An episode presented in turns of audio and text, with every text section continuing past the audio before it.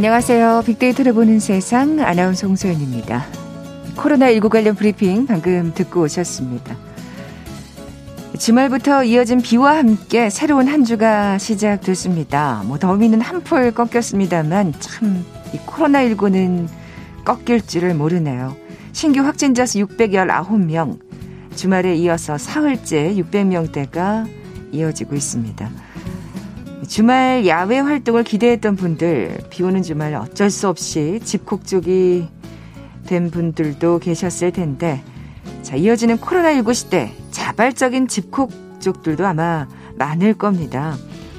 지난 시간에 서로의 관계의 권태로움을 느끼는 집콕족, 관태기에 관한 얘기 나눠봤는데요. 자, 오늘은 고슴대치 얘기를 좀 해보려고요. 서로의 바늘에 찔려서 가까이 갈 수 없는 동물. 코로나 일코노미 시대 우리의 마음과 참 비슷하다고 하는데요.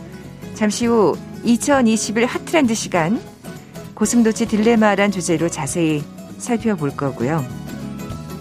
요즘 코인과 관련된 논란과 열풍이 이어지고 있죠. 이어지는 world trend 빅데이터로 세상을 본다 시간에 또 얘기 나눠보죠. KBS 제일 라디오 빅데이터를 보는 세상 먼저 빅퀴즈 풀고 갈까요? 자, 오늘 1인 가구와 관련된 얘기 나눠볼 텐데 식품 업계에서는 이 소비 계층을 위한 제품을 개발하고 판매 중입니다.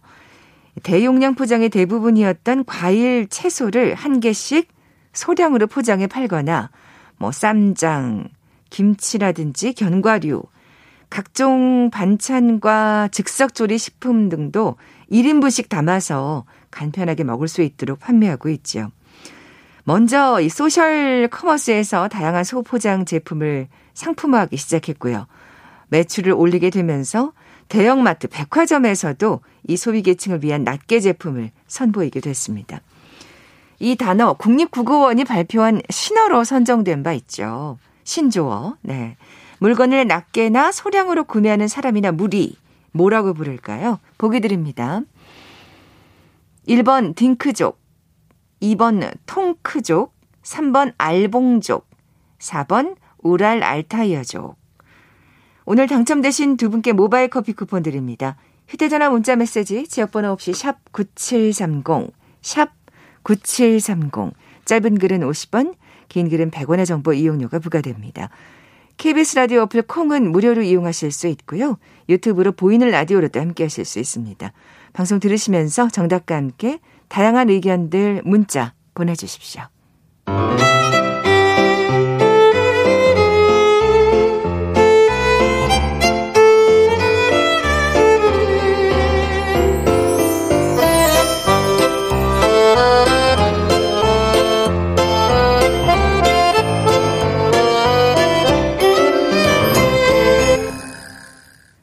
빅데이터가 알려주는 2021 핫트렌드. 상명대학교 소비자분석연구소 소장이신 이준영 교수 나와 계세요. 안녕하세요. 네, 안녕하세요. 네, 지난주에 그 일코노미 심리학 중에서 이 관태기에 관한 얘기를 나눠봤는데, 아, 저 오늘은 앞서 소개해드린 대로 좀 뭐 비슷한 면이 있지 않을까, 의미가 또 일맥상통하는 부분이 있을 것 같은데, 고슴도치 딜레마에 대해서 얘기를 나눠보려고 합니다. 네. 먼저 어떤 의미인가요? 네, 고슴도치 딜레마는요. 추운 겨울날 이 고슴도치들이 너무 추우니까 서로 온기를 나누기 위해서 다가서는데 그러다 보면 결국에는 서로의 가시에 찔릴 수밖에 없잖아요. 그러니까 너무 아프니까 다시 떨어지고. 네. 근데 또 북풍 한 설이 몰아치니까 또 너무 추워서 가까이 가는데 또 찔려서 상처를 입고 이런 의미를 보여주는 겁니다.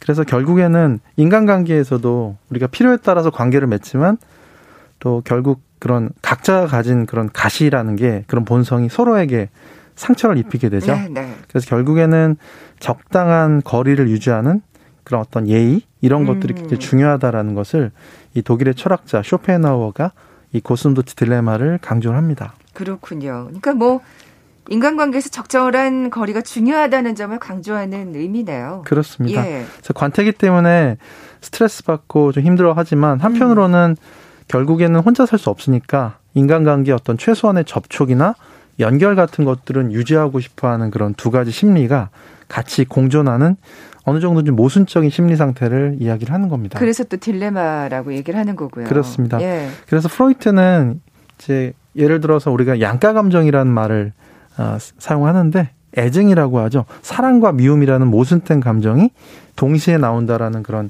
양가 감정 같은 것들을 강조했었는데 예, 어떻게 보면 고슴, 고슴도치 딜레마도 이런 거하고 연관성이 있는데 음. 특히 우리 젊은 Z세대, 예, Z세대는 관태기를 느끼지만 또 역설적으로는 SNS 같은 온라인에서 포모 증상 때문에 어려움을 겪는 세대, 세대이기도 합니다.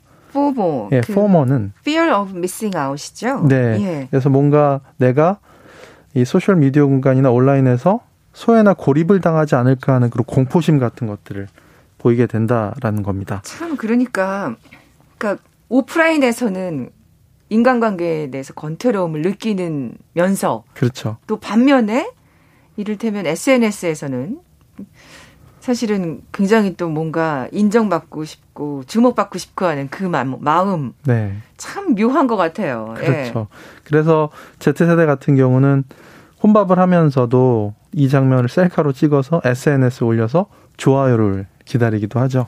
그러니까 혼밥을 하면서도 네. 예. 결국에는 다른 사람들과의 관계의 끈은 온라인에서 놓지 않으려고 하는 이런 열망 같은 것들은 남아 있는 거고요. 네. 이른바 이제 관계의 역설이다 이렇게 볼 수가 있겠죠. 네, 참 진짜 묘한 것 같아요. 오프라인과 온라인이 이렇게 차이가 날 수 있다니. 그렇죠. 예, 예. 혼밥 셀카뿐만이 아니라요.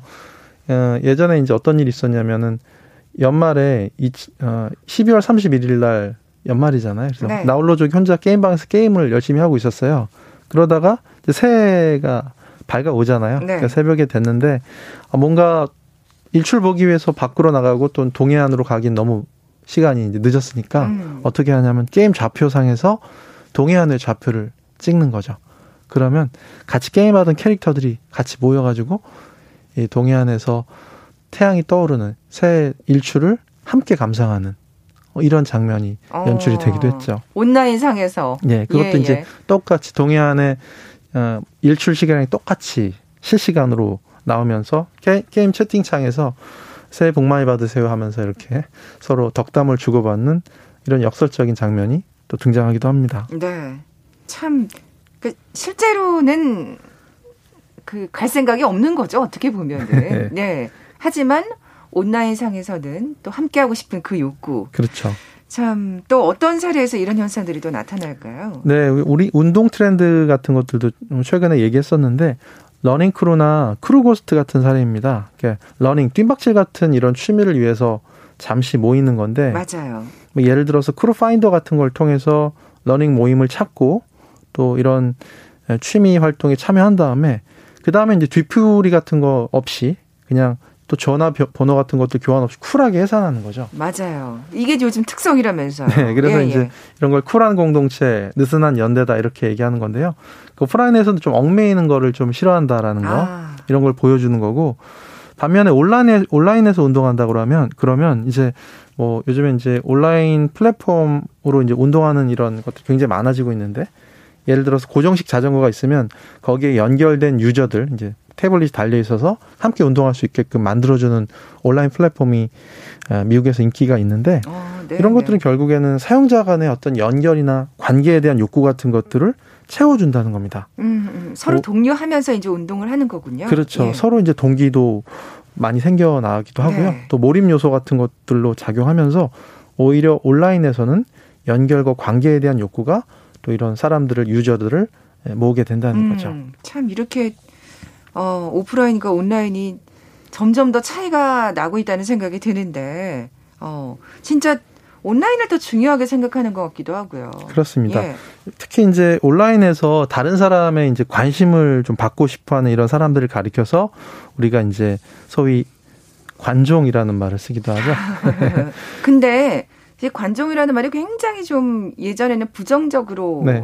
좀 쓰였다면 이제는 어떻게 보면은 이 SNS상 온라인상에서 관종이 아닌 사람이 있을까? 크고 네. 작은 의미에서 물론 정도의 차이는 있겠습니다만 그런 생각이 들어요. 맞습니다. 예. 그런 현상들이 더 이제 확산되는 부분이 있는 것 같고요. 음. 너무 이제 타인의 인정이나 시선에 지나치게 의존한다라면 좀 문제가 그렇겠죠. 될 수 있겠죠. 예, 예. 그래서 제가 이제 관종 체크리스트 몇 개를 좀 소개하자면 어, 정말요? 예를 네, 들어서 네, 저도 한번 해봐야 예, 되겠네요. 게시글에 좋아요나 댓글이 없으면 불안하다. 그다음에 두 번째는 나의 희로애락 또는 시시각각 변화하는 감정을 SNS에 드러낸다. 또 하나는 타인을 의식해서 보정하지 않은 본인 사진은 절대 게시, 게재하지 않는다. 사람들의 반응을 얻기 위해서 거짓된 일생을 일상을 올린 적이 있다. 뭐 이런 어, 거죠. 저는 사실 SNS를 잘 하지 않아서 별로 저하고는 이제 이 겹치는 부분이 없긴 한데 네. 진짜 SNS 열심히 하시는 분들은 어 이거 꽤 많이 체크가 되시는 분들이 있을 것 같은데요. 그렇습니다. 네, 네, 네. 공감이 좀 많이 가실 수도 있을 것 같아요. 네. 이 물론 사람이 어떻게 혼자 살아요. 당연히 관계 속에서 그게 온라인이든 오프라인이든 분명히 그게 내 일상에 도움이 된다면 거기까지가 딱 좋을 텐데 뭐든지 다 지나치면 참 문제가 되는 법이잖아요. 그렇습니다. 예. 그 미국의 이제 경영학자 토머스 데이븐, 데이븐 포트는 자기의 저서 자신의 저서 이제 관심의 경제학에서 이제 관심이란 거는 유한한 자원이다 또는 화폐로서 이제 관심의 대상을 분석을 했거든요. 어. 그래서 정보 기술이 발달하면서 이 정보 수용자들에 대한 그 공급량, 정보 공급량이 늘어났지만 그걸 수용하는 그런 사람들의 관심 자체는 그만큼 늘어나지 않았다는 거죠. 그래서 그런 어떤 정보 공급이 늘어날수록 관심 자원의 부족 현상이 더욱더 심화가 아. 된다라는 거. 경쟁이 치열해진다는 말씀이신가요? 그렇습니다. 예, 예. 그래서 뭔가 SNS에서 관심 받기를 원하는 친구들이 늘어날수록 이런 제한된 관심 자원의 부족 현상 자체가 더욱 심화될 수가 있다는 거고요. 네. 또 이런 거는 온라인에서의 어떤 관계의 질적 저하로 이어진다라는 것이고요. 그래서 요즘에 이제 여러 뭐 신조어가 나오지만 그 중에 하나가 티슈 인맥이라는 말이 또 있죠. 그러니까 한 번 쓰고 버리는 티슈 같이 필요할 때만 소통하는 그 일회성 온라인 인간관계 아이고. 이런 것들을 또 얘기를 하기도 음. 합니다. 사실 이런 건 별 의미가 없는데 이런 걸로 또 위로를 받거나 네. 또 마음의 위안을 받으면 안 될 텐데 진짜. 그러니까 질보다 양에 너무 집착하면 안 될 것 같아요. 그렇습니다. 티슈 인맥 같은 건 말고. 네, 네. 온라인에서 그, 그 특히 이제 인간관계에서 양보다 질이 중요하다라는 얘기를 하는 거는 특히 덤바이 법칙이라는 게 있거든요. 네. 특히 인간관계에서 이런 질적인 측면이 중요하다. 우리가 이제 덤바이 법칙에서 여러 가지 숫자가 나오는데 보통 우리 완전 절친이라고 부르는 사람들은 다섯 명 이내 이렇게 보거든요. 음. 그리고 이제 절친이라고 부르는 사람들은 열다섯 명 이내라고 합니다. 어, 그렇군요. 이거 꽤 많은데요? 예. 보통 이제 그게 공감 집단이라고 표현하는 건데 보통 예수님의 제자 또는 배심원단 야구나 축구 같은 주요 스포츠 팀의 구성이 한 10명에서 15명 사이에서 만들어지거든요. 음. 그게 이제 공감 집단이라고 표현하는 아. 거고요. 되게 절친이라고 부르고 그다음 우리가 부르는 좋은 친구라고 부를 수 있는 건 한 35명 뭐 이렇게 얘기를 합니다. 이게, 이게 최대치예요. 이거보다 네, 적은 네. 분들이 훨씬 많겠지만. 아, 네, 저도 그런 것 같습니다. 네. 근데 이제 정말 우리가 사귈 수 있는 친구의 한계는 150명 정도에 불과하다는 겁니다. 그냥 친구라고 부를 수 있는 사람. 예, 예 좋은 친구 말고. 그렇죠. 예. 그 그걸 넘어가는 숫자는 그냥 내가 번호를 아는 사람 정도에 불과하다. 이걸 이제 얘기를 한다는 거죠.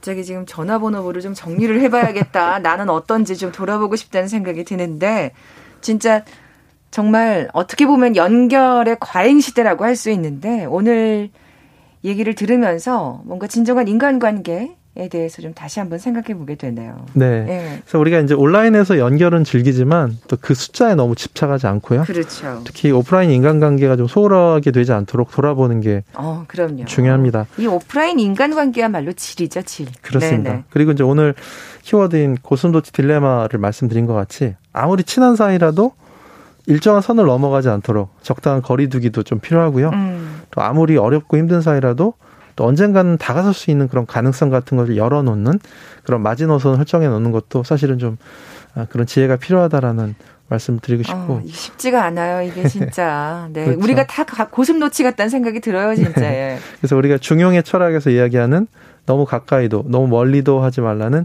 불가근 불가원의 지혜가 필요하다 이걸 좀 음. 강조드리고 싶습니다. 네. 오늘 한 주를 시작하는 월요일 또 아침인데요. 음, 이 진짜 마지막에 이 불가근 불가원이라는 단어 새기면서 또 이번 한 주도 또 현명하고 지혜롭게 인간관계를 어, 유지해 나가고 또 맺어 나가야겠다는 생각이 듭니다. 네.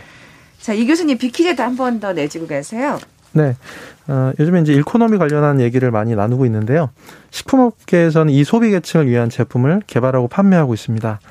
한 개씩 소량으로 포장해서 팔거나 또는 1인분씩 담아서 간편하게 먹을 수 있는 이런 제품들을 판매를 하는 건데요. 네. 힌트를 드리자면 이제 사과 한 알, 과자 한 봉지. 아, 요, 요 단어에 좀 집중을 하셨으면 좋겠어요. 오늘 좀 어려워 하시는 것 같은데, 사과 한 알? 과자 한 봉입니다. 네. 네네. 그래서 이렇게 낮게 또는 적은 용량으로 포장된 제품을 구매하는 사람들을 지칭을 합니다. 아, 무엇이라고 할까요? 1번 딩크족, 2번 통크족, 3번 알봉족, 4번 우랄 알타이어족. 네, 오늘 당첨되신 두 분께 모바일 커피 쿠폰 드립니다. 정답 아시는 분들 저희 빅데이터로 보는 세상 앞으로 지금 바로 문자 보내주십시오. 휴대전화 문자 메시지 지역번호 없이 샵 9730, 샵 9730. 짧은 글은 50원, 긴 글은 100원의 정보 이용료가 부과됩니다. 콩은 무료로 이용하실 수 있고요. 유튜브로 보이는 라디오로도 함께 하실 수 있습니다. 빅데이터가 알려주는 2021 hot trend 상명대학교 소비자분석연구소 소장이신 이준영 교수와 함께했습니다. 고맙습니다. 네, 감사합니다. 잠시 정보센터 헤드라인 뉴스 듣고 돌아올게요. 아스트라제네카 백신 106만 8천 회 분이 오늘 오전 경북 안동시 SK바이오사이언스 공장에서 출하됐습니다. 한편 지난 12일부터 오늘까지 6일 동안 국내에는 약 300만 회분의 백신이 공급됐습니다. 종류별로 보면 아스트라제네카 백신이 250만 회분, 화이자 백신이 43만 8천 회분입니다. 정부는 지금까지 총 1억 9,200만 회분의 백신을 확보했다고 밝혔습니다. 백신 국제 공동 구매를 통해 2천만 회분, 제약사와의 개별 계약을 통해 1억 7,200만 회분입니다. 제약사별 물량은 화이자 6,600만 회분, 아스트라제네카 2천만 회분, 얀센 600만 회분, 모더나 4천만 회분, 노바백스 4천만 회분입니다. 산림청은 최근 일부 언론에서 제기된 벌채 논란에 대해 벌채는 세계에서도 인정하는 정상적인 산림 경영 활동인 만큼 이해를 부탁드린다면서 목재 수확을 위한 벌채를 포함한 일부 논란이 제기되는 사항에 대해서는 전문가와 이해 관계자 등의 의견을 적극적으로 수렴하겠다고 밝혔습니다. 박범계 법무부 장관은 기소된 피고인이라도 공정하게 재판받을 권리가 있다며 이성윤 서울중앙지검장이 공소장 유출로 피해볼 우려가 있다고 지적했습니다. 지금까지 정보센터 뉴스 정한나였습니다.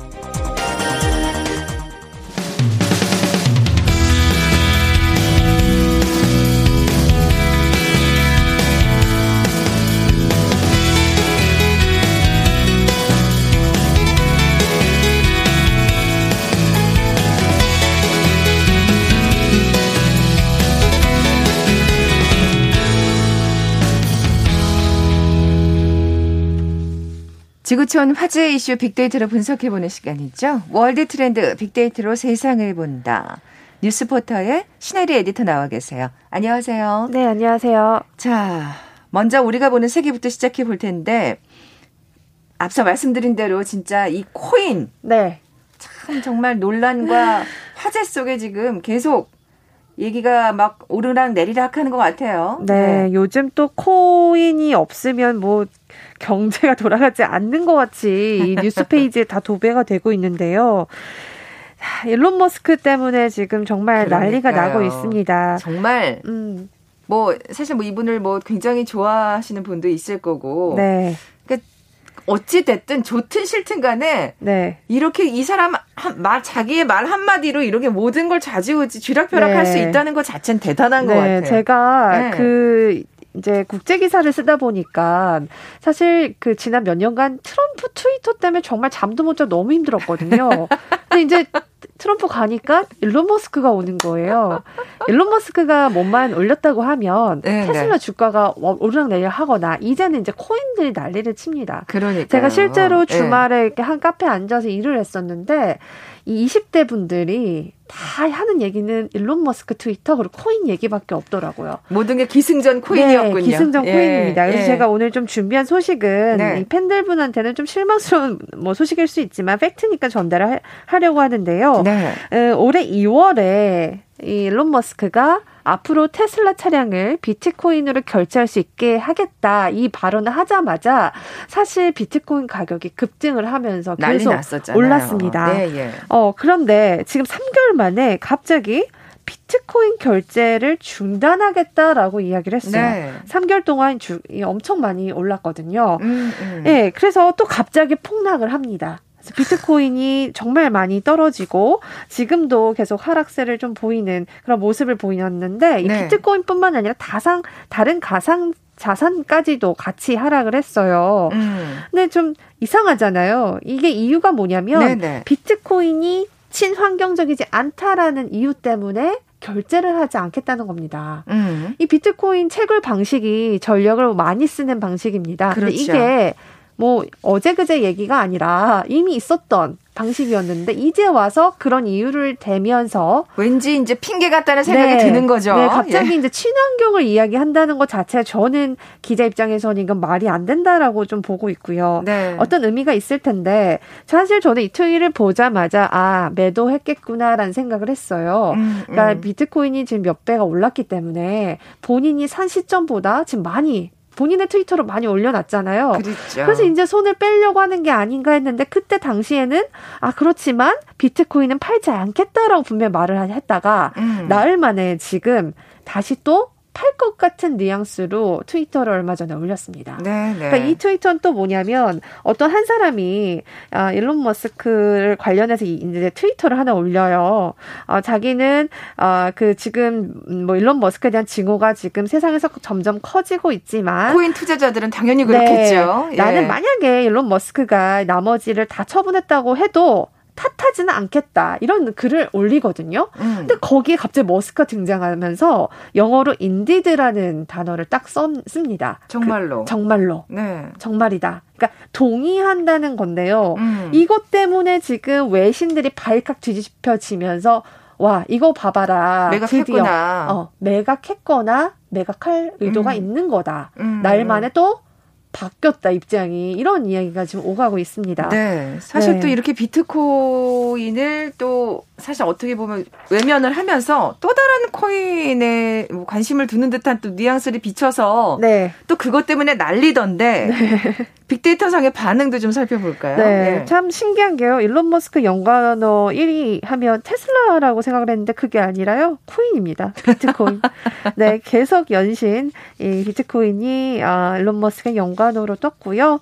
아, 감성 연관어를 봤더니 뭐 정복하다, 루머, 배신한다, 의문, 아이고. 어이없다 이런 부정적인 게 지금 60%를 차지하고 있습니다. 이게 다 정말 머스크와 관련된 사실 단어들이네요. 네, 사실 이 사태 전에는 머스크가 혁신적인 아이콘이었고 굉장히 인기가 많았거든요. 음, 근데 지금 음. 사실 코인 때문에 오히려 좀 부정적인 이미지가 증가하고 있다 이렇게 볼 수 있습니다. 네.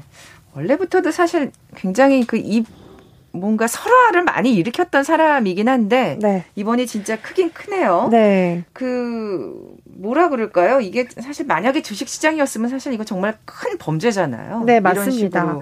지금 네, 아직까지 네. 가상 자산이 어떤 주식처럼 등록된 자산이 아니잖아요. 그렇다 보니까 정말 이렇게 자신의 영향력을 악용해서 이 가상 자산의 가격을 올려도 처벌할 수 있는 게 없습니다. 어떤 재벌로 죄목을 처벌할 것인가 음, 이게 음. 문제거든요. 네네. 네. 사실 이걸 알기 때문에 일론 머스크도 사실 이런 트위터를 계속 올리는 거에 아니냐 하는데요.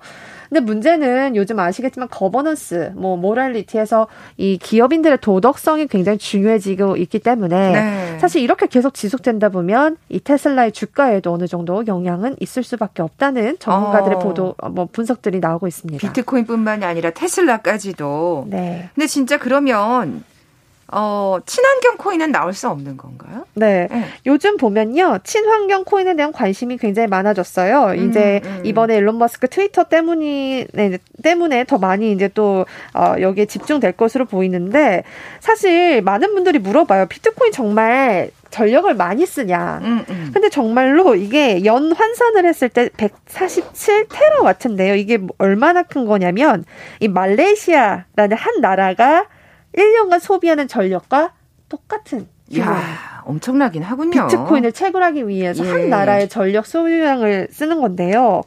이런 것들을 지금 그래서 친환경으로 좀 돌리자라는 얘기가 있어서 음, 음. 지금 채굴하는 이 시설들이 수력이나 뭐 천연가스, 풍력 이쪽으로 좀 돌리려고 한다고 해요. 음. 아직까지는 비중이 40% 미만입니다. 친환경을 쓰는. 네, 네. 앞으로 이게 계속 좀 더 높아질 거다라는 이야기를 하고 있고요. 실제로 예. 스퀘어라는 예. 핀테크 미국 기업이 이 친환경 비트코인 채굴을 위한 프로젝트에 거의 100억 원을 넘게 출자를 한 적이 있습니다. 네. 코인이 진짜 이렇게 우리의 일상생활에 밀접한 어떤 뭔가 존재가 되는 만큼 사실 이 친환경 문제도 우리가 분명히 네. 함께 고려해야 될 것 같습니다. 네. 자, 이제 세계가 보는 우리로 넘어가 볼까요? 네. 어, 이번 주에 가장 큰 이벤트는 한미 정상회담입니다. 그렇죠. 네. 예. 드디어 이제 대면으로 하는 첫 자리인데요. 여기에 경제사절단이 함께 동행하는 것으로 알려졌습니다. 네네. 네. 아직까지 확정되진 않은 것 같지만 지금 거론되고 있는 게 뭐 SK그룹의 최태원 회장, 뭐 삼성전자의 뭐 부회장, 그리고 LG솔루션, 뭐 SK 바이오 사이언스 쪽의 임원들까지도 같이 참석한다라는 이야기가 있는데요. 음. 지금 우리나라 뭐 현대차, 삼성, SK, LG들이 다 이제 40조 원 정도를 미국에 투자할 계획이라고 밝혔기 때문에 네네. 네. 이번 첫 그 대면 회담에서 40조 원의 투자 선물을 내놓을지가 굉장히 관심사입니다. 음. 뭐 현대자동차 같은 경우도 미국에 전기차 생산 설비를 하겠다라고 했고 삼성전자는 지금 반도체 화상회의에 계속 초대가 되고 있어요. 백악관 음, 주제로. 그렇군요. 거기에서도 계속 투자 압박을 받고 있기 때문에 아 조만간 반도체 설비를 좀 더 증, 뭐 더 늘리겠다라는 발표가 나올 수도 있다라는 얘기가 나오고 있습니다. 네, 경제 문제와 함께 또 우리가 너무 그 짚고 넘어가야 될 게 백신이잖아요. 네. 짤막하게 좀 얘기를 네. 해주시죠. 일단 네. 여러 가지 보도가 나왔잖아요. 뭐 화이자, 모더나를 뭐 미국에 생산한다 이런 얘기가 나왔는데 관련해서 아직까지 정확히 확정된 건 없는 것 같습니다만 음. 이번에 분명히 이제 백신과 관련해서 우리가 이걸 확보 공급 공급받는데 좀 협력하겠다라는 이야기를 청와대에서도 했었고요. 네네. 네. 지금 해리스 부통령도 충분히 그 필요성을 알고 있고 도와주겠다라는 뉘앙스로 계속 발언을 하는 걸 봐서는 조만간 좋은 소식이 음. 나오지 않을까 싶고요. 위탁 생산이라든지요. 네, 예, 예. 네. 그래서 좀 더 지켜보셔야 될 것 같습니다. 네, 그러면 다음 주에 또 우리가 이 네. 정상회담의 결과를 두고 좀 얘기를 나눠보겠습니다. 네. 뉴스포트의 신혜리 에디터였습니다. 고맙습니다. 아, 오늘 비키즈 정답은 알봉족이었죠. 많이 어려우셨나요? 모바일 커피 쿠폰 받으실 두 분입니다.